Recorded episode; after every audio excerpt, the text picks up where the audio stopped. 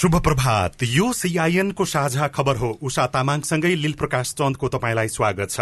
सामुदायिक रेडियोबाट देशैभरि एकैसाथ प्रसारण भइरहेको साझा खबर सीआईएन खबर डट कम र मोबाइल एप सीआईएनबाट पनि सुन्न सकिन्छ।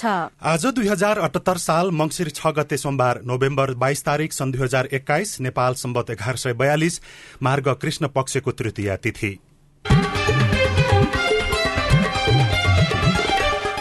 साझा खबरमा प्रमुख खबरका शीर्षकहरू। बैतडीमा जन्ती बोकेको जीव दुर्घटना हुँदा पाँचजनाको मृत्यु एमालेमा पदाधिकारी व्यवस्थापन गर्न विधान संशोधनबारे छलफल अध्यक्ष मान्यता भीम रावलको उम्मेद्वारी। सर्वसम्मत नेतृत्व छाड्न कांग्रेस सभापति देउवाको प्रस्ताव। प्रधान न्यायाधीश जबरालाई पदमुक्त गर्न माग गर्दै बारले आज सबै दललाई ध्यानकर्षण पत्र बुझाउने आठ वर्षमा नेपालबाट एकतिस सय भन्दा बढ़ी विदेशी निकालिए। तीन महिनामा पाउने अठार अर्बको खाद्यान्न आयात नेपाली चियामा भारतको पुनः अवरोध एक सातादेखि निर्यात ठप्प। बाल बालिकालाई फाइजर खोप लगाउन शुरू बंगलादेशमा कोरोना संक्रमणबाट मृत्यु हुने दर शून्यमा झर्यो। भारतमा भने दैनिक दस हजार भन्दा बढ़ी संक्रमित थपिँदै म्यानमारलाई चीनले कोरोना विरूद्धको खोप सहयोग गर्ने। र आईसीसी महिला टी ट्वेन्टी विश्वकप एसिया छनौटमा आज नेपालले हङकङको सामना गर्ने। ए डिभिजन लीग फुटबलमा आज पनि दुई खेल हुँदै।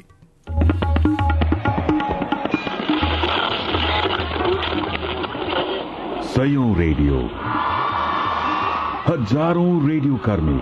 र करोड़ौं नेपालीको माझमा यो हो सामुदायिक सूचना नेटवर्क सीआईएन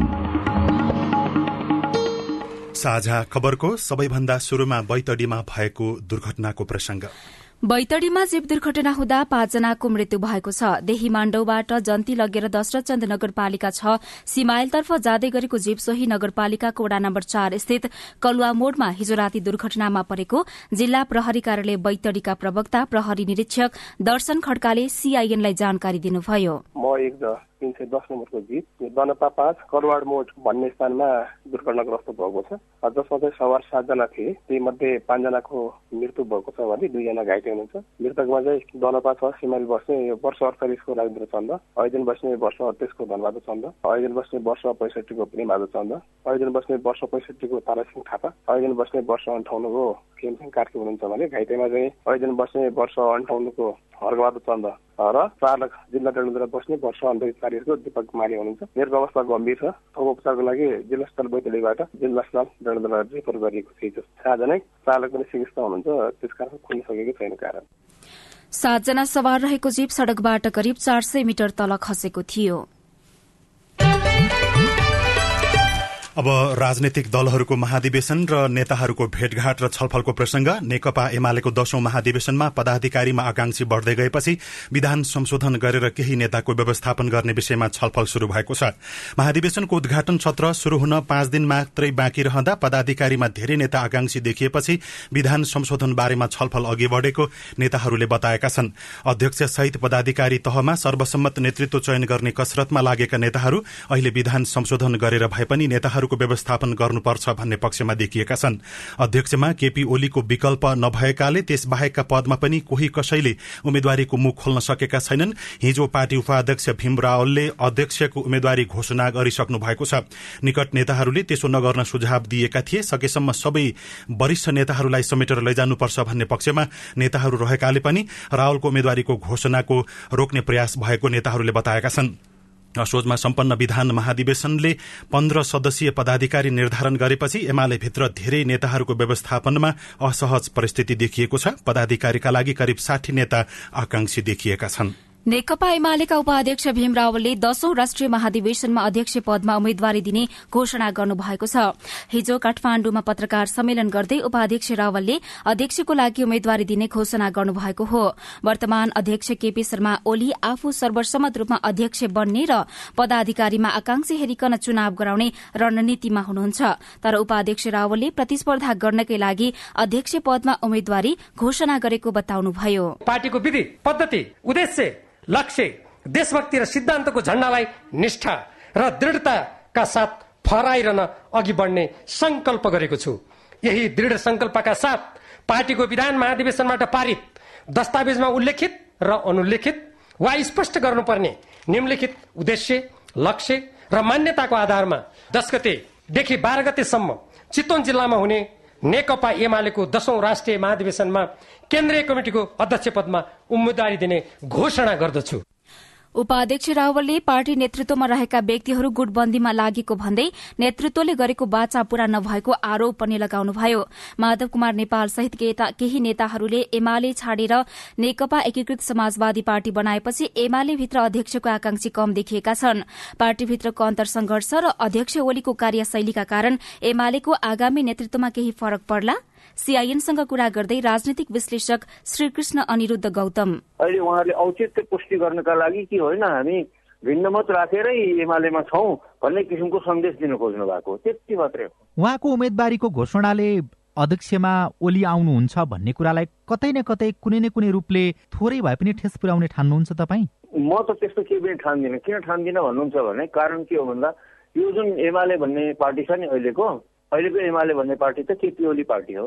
प्रतिद्वन्दीहरू नै छैनन् आकाङ्क्षीहरू नै छैनन् त्यहाँ अनि आकाङ्क्षीहरू त सबै फाटेर अर्का अर्कातिर गएका छन्। उहाँको उम्मेदवारी चाहिँ वरिष्ठ उपाध्यक्ष पदको लागि त्यो बार्गेनिङ गर्नको लागि मात्रै हो भनेर शङ्का गर्ने सुविधा हामीसँग छ।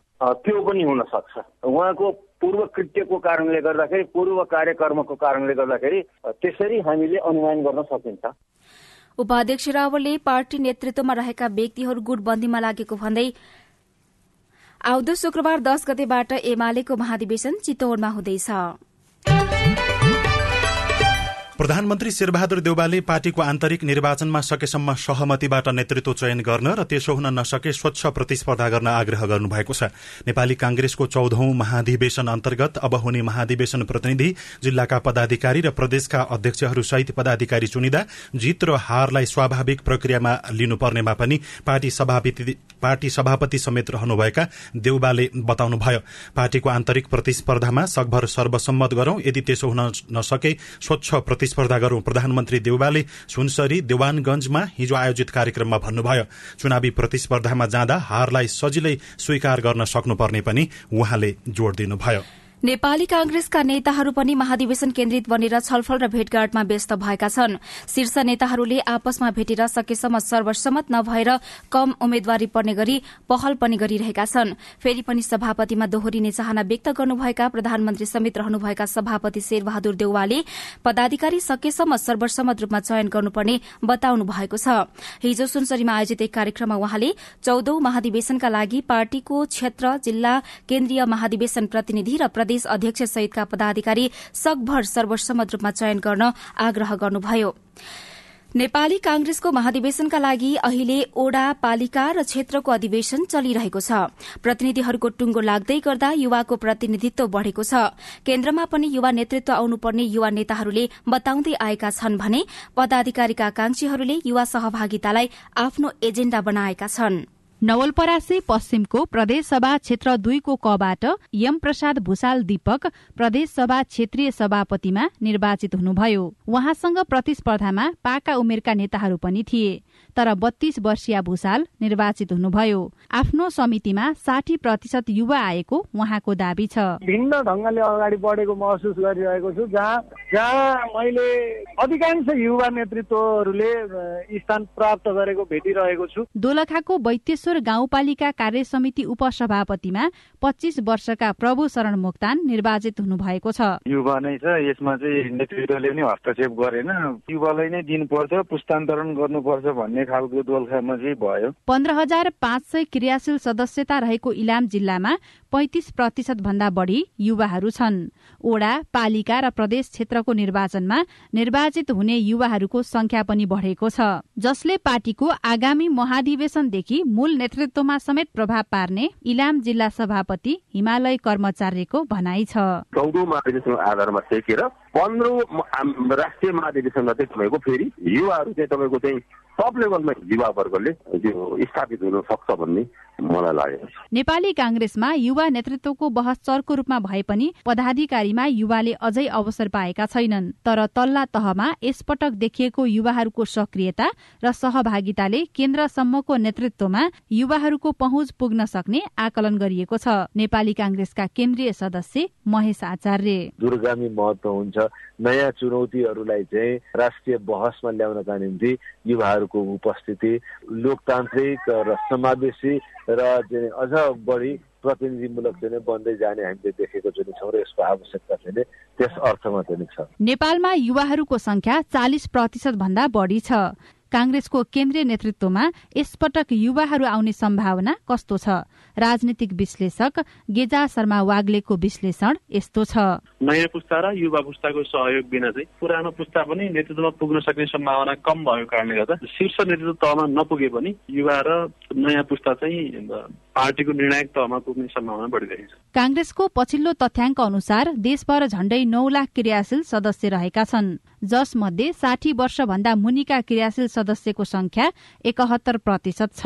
यो तथ्याङ्कलाई आधार मानेर महाधिवेशन प्रतिनिधि छनौट भए भने केन्द्रीय नेतृत्वमा पनि युवा आउने सम्भावना रहेको नेताहरू बताउँछन्।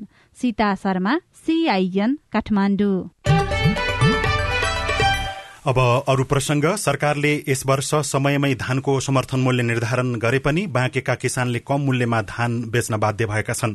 सरकारले यस वर्ष मोटो धानको मूल्य प्रति क्विन्टल दुई हजार सात सय बाहन्न रूपियाँ र मध्यम धानको दुई हजार नौ सय दुई रूपियाँ मूल्य निर्धारण गरे पनि सरकारले समयमै धान खरिद नगरेपछि किसानहरू चिन्तित छन्।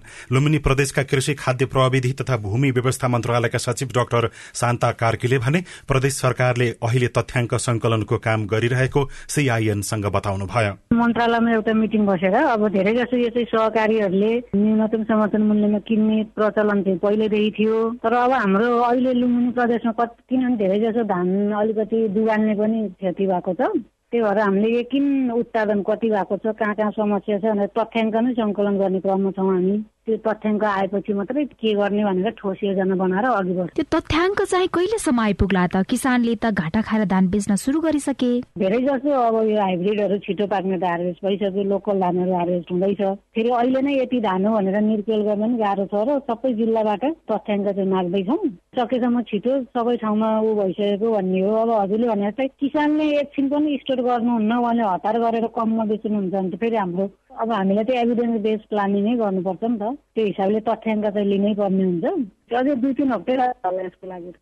मुलुक कृषि प्रधान देश भए पनि वर्षेनी खाद्यान्नको आयात बढ़िरहेको छ। चालू आर्थिक वर्षको पहिलो त्रैमासमा मात्रै करिब पौने अठार अर्ब रूपियाँको चामल सहित खाद्यान्न आयात भएको छ।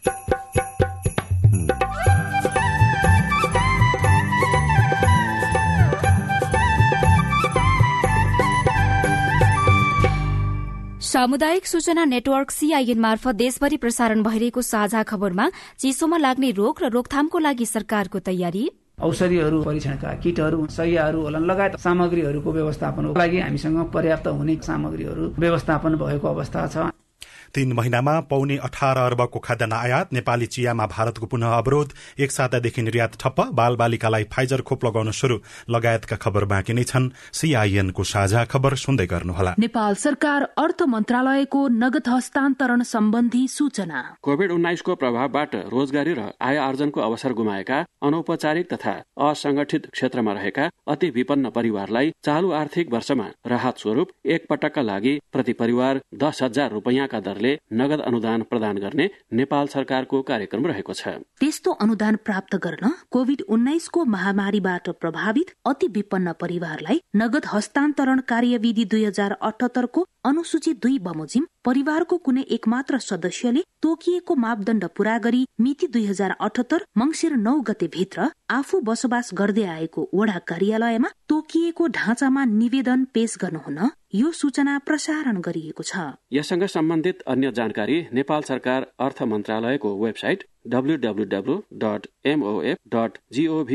एनपी र सम्बन्धित स्थानीय तहको वेबसाइटमा समेत उपलब्ध रहेको बेहोरा जानकारी गराइन्छ। नेपाल सरकार अर्थ मन्त्रालय। कोरोना भाइरस लगायत महामारी वा विपदको समयमा चिन्ता लाग्ने उदास महसुस हुने डर लाग्ने झर्को लाग्ने निन्द्रामा समस्या आउने खाना खान मन नलाग्ने जस्ता समस्या देखिन सक्छन्। यदि यी समस्याहरूका कारणले दैनिक जीवनमा कठिनाई आएमा मनोसामाजिक परामर्शकर्ताहरूसँग सहयोग लिन सकिन्छ। यस्तो सहयोग लिनका लागि सीएमसी नेपालको पैसा नलाग्ने फोन नम्बरहरू सोह्र साठी आठ तीन पाँच दुई शून्य एक पाँच सोह्र साठी आठ तीन पाँच पाँच दुई शून्य एक पाँचमा सम्पर्क गर्नुहोला।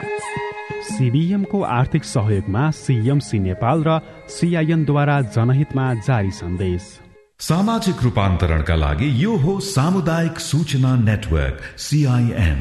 तपाईँ अहिले देशभरिका सामुदायिक radio CIN Khabar dot com र मोबाइल एप सीआईएनबाट एकैसाथ साझा खबर सुन्दै हुनुहुन्छ। अब बाँकी खबर। पुष एघार गतेदेखि राष्ट्रिय सम्मेलन गर्ने तयारीमा रहेको माओवादी केन्द्रले नब्बे प्रतिशत स्थानमा ओडा अधिवेशन सकेको छ। माओवादी केन्द्रले अस्ति देशभर एकैसाथ ओडा अधिवेशन गर्ने घोषणा गरेको थियो। सोही अनुसार नब्बे प्रतिशत बढ़ी ओडा तहमा सम्मेलन सकिएको र केहीमा सम्मेलन हुन बाँकी नै रहेको पार्टीको केन्द्रीय निर्वाचन आयोगका प्रमुख विष्णु पुकार श्रेष्ठले सीआईएनलाई जानकारी दिनुभयो। अधिवेशन एघार गते पालिकाको अधिवेशन छ। पालिकाको अधिवेशन भन्दा अगाडि यो अधिवेशनहरू सकिन्छ। सक्नै पर्छ किनभने त्यसबाट प्रतिनिधि जानुपर्ने हुन्छ। अब आज काठमाडौँबाट प्रकाशित पत्र पत्रिकाहरूको खबर कान्तिपुर दैनिकमा चीनको व्यवस्थाले रोकियो चक्रपथ विस्तार शीर्षकमा विमल खतिवड़ाले खबर लेख्नु भएको छ। चिनिया प्राविधिक टोलीले चक्रपथ दोस्रो खण्ड विस्तारको प्रारम्भिक इन्जिनियरिङ डिजाइन नपठाउँदा काम रोकिएको छ।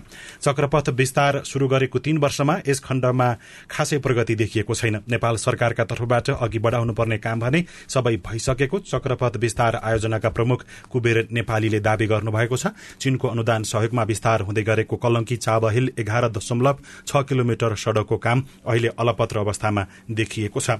जाडोमा झन्झन हिमालतिर धेरै घाँस चाहिने भएकाले लेकाली चरण खोज्दै सर्दैछन् चौरी गोठहरू शीर्षकमा घनश्याम खड्काले म्याग्दीबाट लेख्नु भएको छ।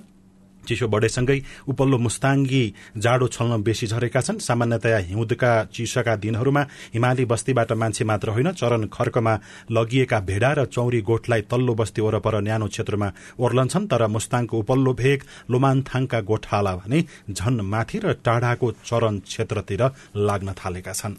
नेपाली चियामा भारतको पुनः अवरोध एक सातादेखि निर्यात ठप्प शीर्षकमा चिरञ्जीवी घिमिरेले झापाबाट लेख्नु भएको छ। नयाँ पत्रिकामा लेख्नु भएको छ नेपालमा उत्पादित हरियो चिया निर्यातलाई एक सातादेखि भारतले रोक लगाएको छ। टी बोर्ड भारतले नेपाली चियाको गुणस्तर कमजोर भएको आरोप लगाउँदै एक सातादेखि चियाको निर्यात रोकिएको नेपाल चिया उत्पादक संघले जनाएको छ।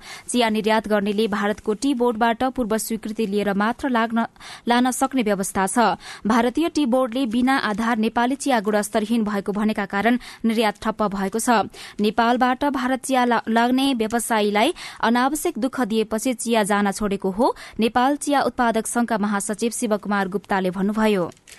नागरिक दैनिक लगायतका सबैजसो पत्र पत्रिकाहरूमा कोविड विरूद्धको फाइजर खोप आइतबार हिजोबाट बाह्रदेखि सत्र वर्ष उमेर समूहका सबै बाल बालिकालाई दिन शुरू गरिएको खबर छापेका छन्। कोविड उन्नाइस विरूद्धको खोप लगायतका तोकिएका दीर्घ रोगी भएका बाह्र वर्ष उमेर माथिका व्यक्तिलाई दिइने फाइजर खोपको पहिलो मात्रा गत कार्तिक अठाइस गतेदेखि यही मंगिर चार गतेसम्म दिइएको थियो भने दोस्रो मात्रा यही मंगिर सत्ताइसदेखि आगामी पुष दुई गतेसम्म दिइने स्वास्थ्य मन्त्रालयले बताएको छ।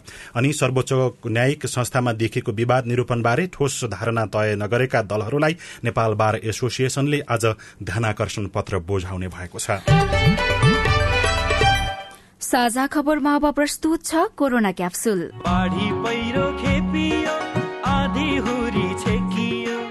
Corona capsule season दुई क्याप्सुल नम्बर एक सय बत्तीस। कोरोना क्याप्सुलमा आजको विषय विद्यालयमा कोरोना संक्रमणको जोखिम घटाउन पालिकाहरूले लिएको जिम्मेवारी। आजको क्याप्सुलमा समावेश मात्रा तीन। क्याप्सुलमा जानकारीका मात्रा दिने पाहुना दाङको तुलसीपुर उपमहानगरपालिकाका मेयर एवं नेपाल नगरपालिका संघका कोषाध्यक्ष घनश्याम पाण्डे। कोरोनाका कारण देशभर आठ महिनासम्म बन्द भएका विद्यालयहरू अहिले खुलेका छन्। लामो समयपछि विद्यालय जान पाउँदा शिक्षक र विद्यार्थी उत्साहित छन् तर कोरोनाको जोखिम कायमै छ। संघीय संरचनामा विद्यालयको व्यवस्थापन पालिकाहरूको जिम्मेवारीमा परेपछि कोरोना संक्रमणको रोकथाम र अनुगमनको जिम्मेवारी पनि पालिकाहरूकै काँधमा आएको छ। विद्यालयमा संक्रमण फैलिन नदिन पालिकाहरूले स्वास्थ्य मापदण्ड पालना के कसरी गरेका छन् त? सुनौ कोरोना क्याप्सुलको पहिलो मात्रा। देशैभरिका पालिकाहरूले सबै विद्यालयहरूमा कोरोनाको जोखिमलाई मध्यनजर गरेर स्वास्थ्य सुरक्षाको मापदण्डहरूलाई अनिवार्य रूपमा पालना गर्ने व्यवस्था मिलाएर विद्यालय सञ्चालनमा आएका छन्। र त्यसका लागि खास गर्न विद्यालयमा साबुन पानीले हात धुने व्यवस्था मिलाउने मास्कको प्रयोगलाई अनिवार्य गर्ने सकेसम्म भौतिक विधिलाई चाहिँ ध्यान दिने कुराहरू प्राथमिकतामा छ। स्वास्थ्य मापदण्ड पालना गर्नुपर्छ भन्ने कुरामा शिक्षक विद्यार्थी र अभिभावक सबै जानकार छन्। तर पालना गर्ने बेला लापरवाही र हेल चेक्राई गरेको पनि जताततै देखिन्छ। यस्ता लापरवाही र हेल चेक्राई रोक्न पालिकाहरूले स्वास्थ्य मापदण्ड पालना भए नभएको अनुगमन कसरी गरिरहेका छन् त? थाहा पाउन सुनौ कोरोना क्याप्सुलको दोस्रो मात्रा। उपमहानगरपालिकाको हकबाट स्वास्थ्य महाशाखा शिक्षा महाशाखा र सम्बन्धित वडा कार्यालयको तर्फबाट नियमित रूपमा त्यसको अनुगमन गर्ने भए नभएको कुराहरूलाई अनुगमनका माध्यमबाट सुझावहरू दिने चाहिँ काम गरेका छौँ। शङ्कास्पद रूपमा कोही शिक्षक कर्मचारी अथवा विद्यार्थी ज्वरो आयो सङ्केत देखियो भने उहाँलाई तुरन्तै आइसोलेट गर्ने परीक्षण गर्ने व्यवस्था पनि हामीले मिलाएका छौँ। नियमित रूपमा एन्टिजेन टेस्ट पनि हाम्रो भइरहेछ। सँगसँगै अठार वर्ष माथिका सबैलाई खोपको व्यवस्था गर्ने र बाह्र वर्षदेखि माथिको दीर्घ रोगीहरूलाई पनि खोपको व्यवस्था मिलाएर हामीले काम चाहिँ अघि बढाएको छौँ। आशा छ देशका सबै पालिकाहरूले विद्यालयमा स्वास्थ्य मापदण्ड पालना गराउने काम गरिरहेका छन्। तर कथम कदाचित यस्तो काम भएको रहेनछ भने आफ्नो क्षेत्रको विद्यालयमा कोरोना जोखिम हुन नदिन पालिकाहरूले के कसरी काम गर्नु पर्ला त? सुनौ कोरोना क्याप्सुलको तेस्रो तथा अन्तिम मात्रा। सबै मेयरहरू अध्यक्षहरू उपाध्यक्ष उपमेयरहरू प्रमुख प्रशासनिक अधिकारी र स्वास्थ्य कर्मीहरूको तर्फबाट देशैव्यापी रूपमा चाहिँ त्यो व्यवस्थापन भएको छ। र हामीले स्वास्थ्य संस्थासँग समन्वय गरेर हात धुने व्यवस्थापन गर्नु पर्यो मास्कको व्यवस्थापन गर्नु पर्यो। स्वास्थ्य सुरक्षाको मापदण्डलाई कुनै पनि हालतमा लापरवाही गर्नु भएन। त्यसलाई अनिवार्य रूपमा पालना गरेर त्यसको चाहिँ पठन पाठनको व्यवस्थापन गर्नु पर्यो। त्यस सम्बन्धी कुनै मद्दत चाहिए सहयोग चाहिएमा नेपाल नगरपालिका सङ्घ अथवा सम्बन्धित पालिकाको कार्यालय वा स्वास्थ्य मन्त्रालय अथवा त्योसँग सम्बन्धित निकायसँग सम्पर्क गर्न सकिन्छ। त्यहाँबाट त्यसको व्यवस्थापन गर्ने व्यवस्था मिलाउन पनि म सबैलाई हार्दिक अपिल गर्न चाहन्छु।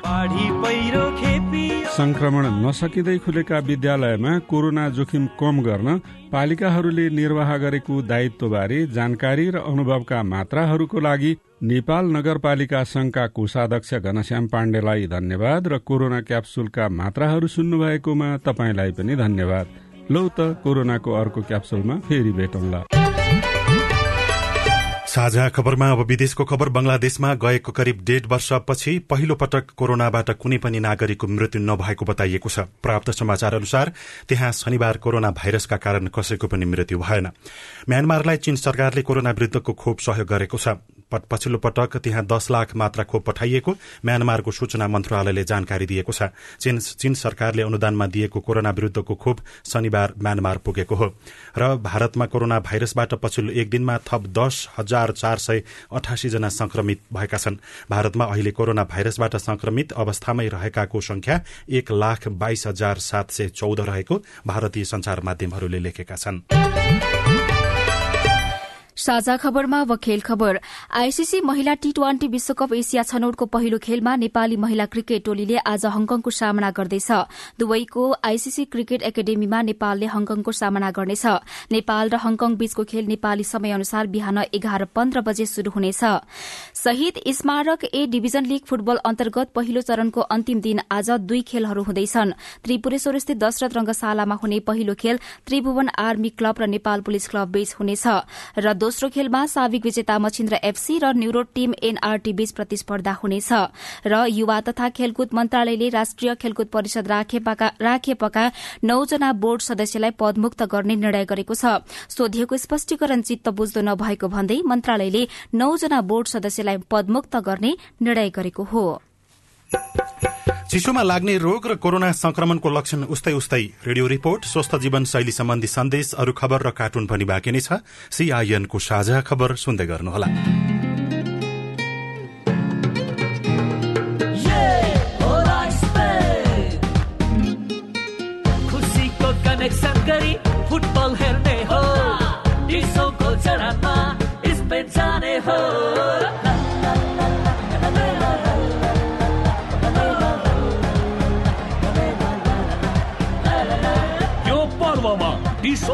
गरी लकी ड्र मार्फत चारजना भाग्यशाली विजेता स्पेन जानुहोस्। साथमा लालिगाको रु दुई हजार पर्ने सिजन टिकट पनि सित्तैमा पाउनुहोस्। यो योजना DishHome fibre net SIM TV र प्रभु टिभीको जडानमा पनि लागू हुनेछ।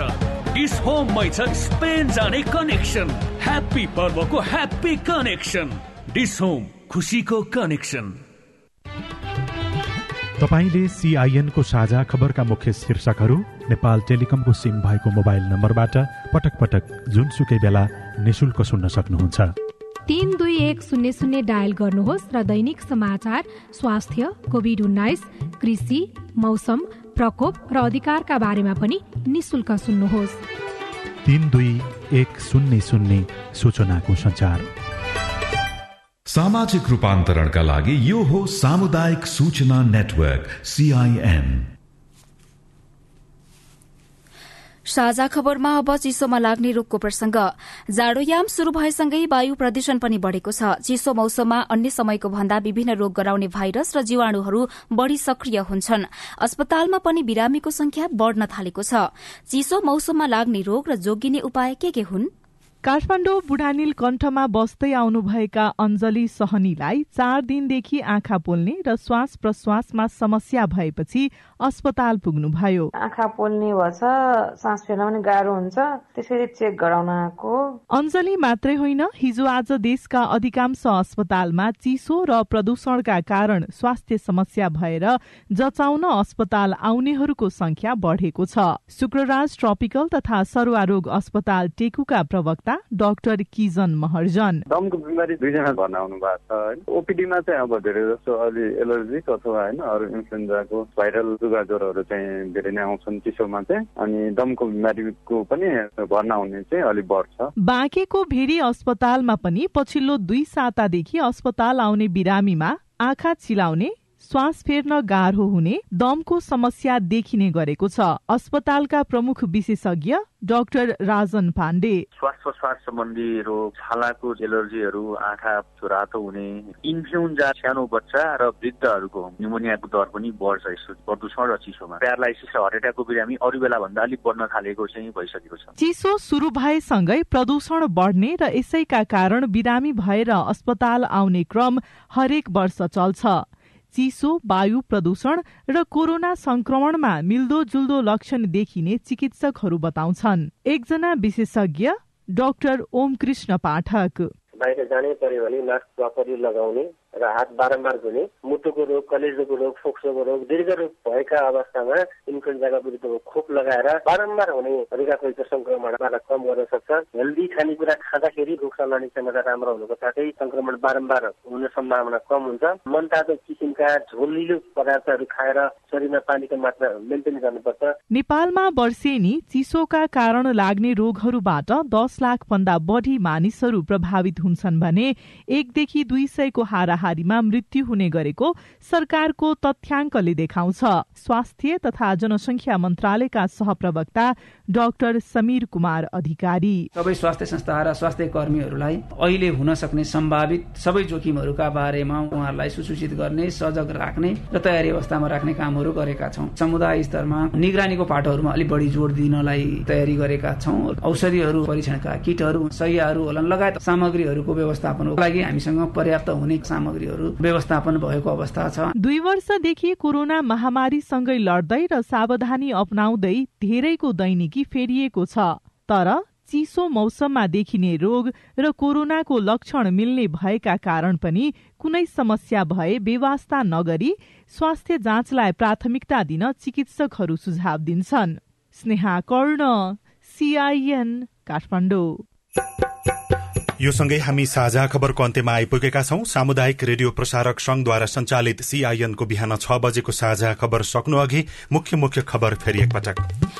बैतडीमा जन्ती बोकेको जीव दुर्घटना हुँदा पाँचजनाको मृत्यु। एमालेमा पदाधिकारी व्यवस्थापन गर्न विधान संशोधनबारे छलफल अध्यक्षमा नेता भीम रावलको उम्मेद्वारी। सर्वसम्मत नेतृत्व छान्न कांग्रेस सभापति देउबाको प्रस्ताव प्रधान न्यायाधीश जबरालाई पदमुक्त गर्न माग गर्दै बारले आज सबै दलहरूलाई ध्यानकर्षण पत्र बुझाउने आठ वर्षमा नेपालबाट एकतीस सय भन्दा बढ़ी विदेशी निकालिए।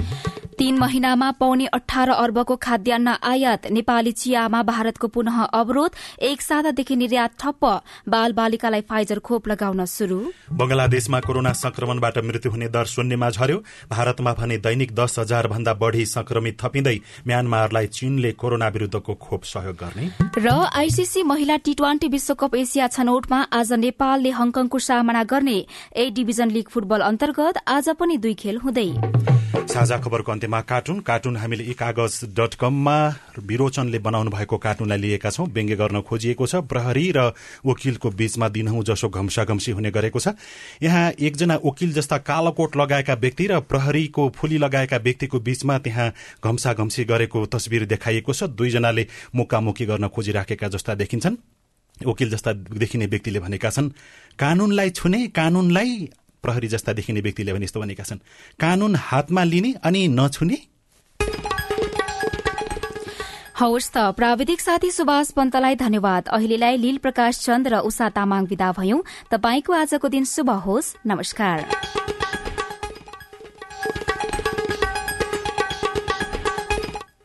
यसपछि देशभरिका सामुदायिक रेडियोबाट कार्यक्रम जीवन रक्षा प्रसारण हुनेछ। सुन्ने प्रयास गर्नुहोला।